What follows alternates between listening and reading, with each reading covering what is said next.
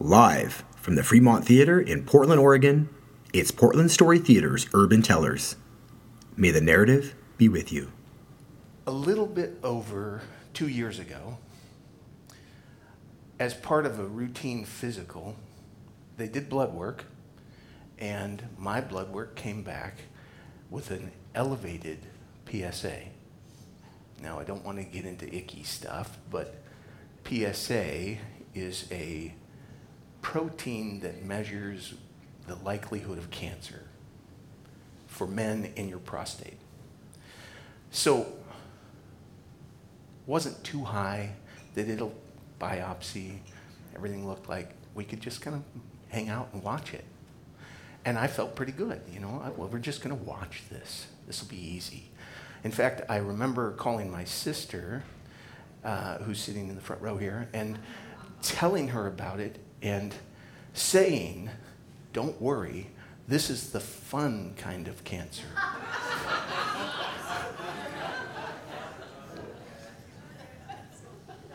so a little bit of time goes by. We're watching, we're watching, we're watching. Another blood test comes in, and the PSA is whew, elevated, is not really the word, it's up there. So the guy does another, my doctor does another uh, biopsy um, and says that I have now a grade five. Okay? And so that means we'd better do something. So this is, we're not watching anymore. We're ready to take action. Um, so as a consequence of this, my wife and I go in and meet with him. And we're sitting in the office and I'm thinking, well, there's several options and so on. Um, well, he starts to go over the options. And as he goes over the options, um, he's telling me, he's telling us, uh, in this case, uh, 60% of the time you have this thing and this thing, and 30% it's this, and you know, percent this and percent that, and 2% death. and each one of those options that he ran through had death at the bottom of it, right? There was something there that says, you could die. Well, I walked out of the appointment and it had never really hit me like that, that I could die. That was it. You know, it could be the end. Now, I know, and you can see, that I'm no spring chicken, right? there are fewer years ahead than behind. And I'm comfortable with that. That's okay. But this was very boom, like that. If, if I fell into that percentage, that's it. I'm gone. So, as a consequence of that sort of reflection, I, I, uh, I kind of started rummaging through things in my life that might help me, you know, get, get some perspective and, and things. And I I'm, happen to be a religious person, and that helps. But I started thinking about things, and one of the memories that came up while I was thinking was a memory of I was a I, I think it might have been my first day of school we had just moved to a new house, and um, I was ready to go to second grade.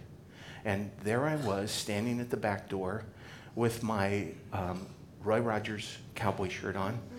Uh, it had a fringe on the back, which is pretty cool. Um, I had my, my, you know, well scrubbed, had the crew cut. I think I had borrowed some of my brother's butch wax and uh, done that. And I was wearing uh, my husky jeans. Now, you wouldn't know it to look at me today, but I wore husky jeans. Okay. Um,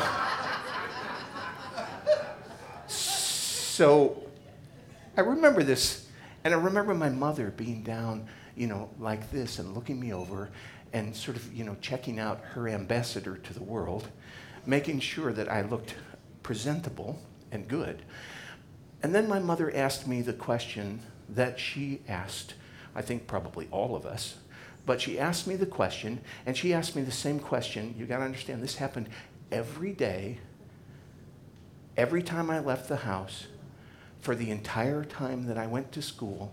My mother asked me the same question. And the question is, Who are you today?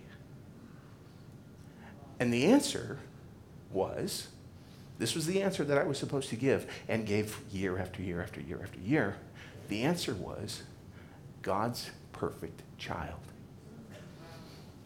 Now, that is a heavy burden.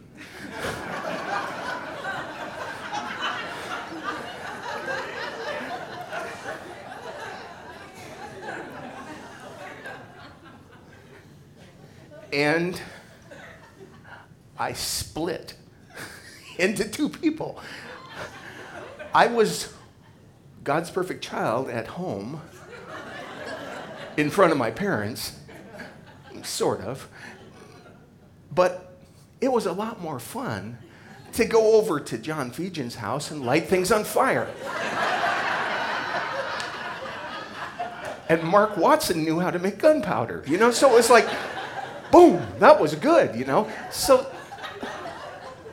it was a lot more fun to do that. So I've kind of got this thing, and I'm living my life going along. And, and I got to tell you now something about my brother. My brother, nine years older than me, he was both, well, he was my tormentor, really. He used to tickle me till I would cry and I couldn't breathe. And he, he one time, when I was, I don't know how old I was, eight, I'm not sure, he put me in the trunk of his car and drove me over to his girlfriend's house to convince her that, she, that he had a talking car. That's just not right. Um, but on the other hand, my brother was a very creative, talented guy, and he built me, hand built, a custom bicycle for Christmas candy apple red, banana seat, sissy bars, the whole deal. And man, it was cool. So we had this kind of hmm, like relationship. Anyway, um, I'm some years go by and I'm entering seventh grade or early in seventh grade, and my brother has gotten married and and they've had a, a baby, and uh, he's working, and, and as far as I know, everything's okay. And pretty much out of the blue, to me, he dies. And it was just so sudden. And the odd thing was, and I, I don't know whether it was religious or not, but, but we, didn't, we didn't have a funeral. We didn't have a wake. We barely from my perspective, we barely acknowledged it. Um, and it was whew, very disconcerting to me because he was here and then he's gone. And death was like, well, what happened? You know, what, what, what's that about? What happens?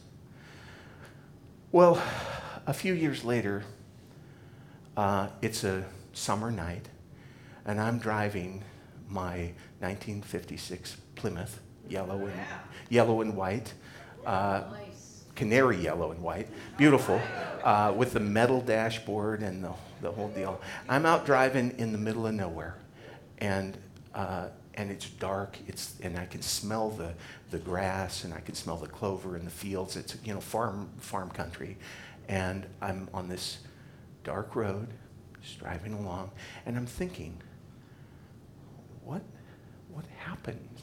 You know, what happens when you die? What, and, and I think specifically about my brother. And I say out loud, What happened? Where are you? And right then, a light just at the top of my windshield, sort of glowing. And I hear my brother's voice saying, I'm all right. So, with that, I had a new perspective on death.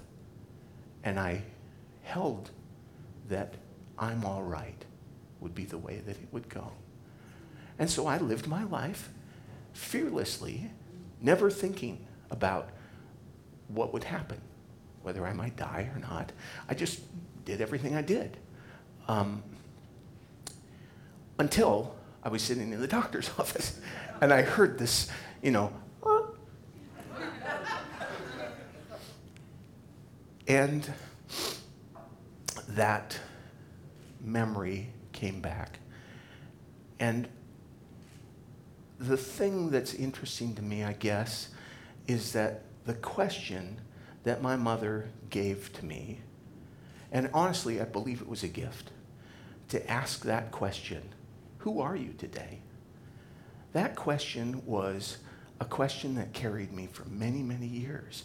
And a, and a good question to ask yourself Who are you today? What are you going to be like?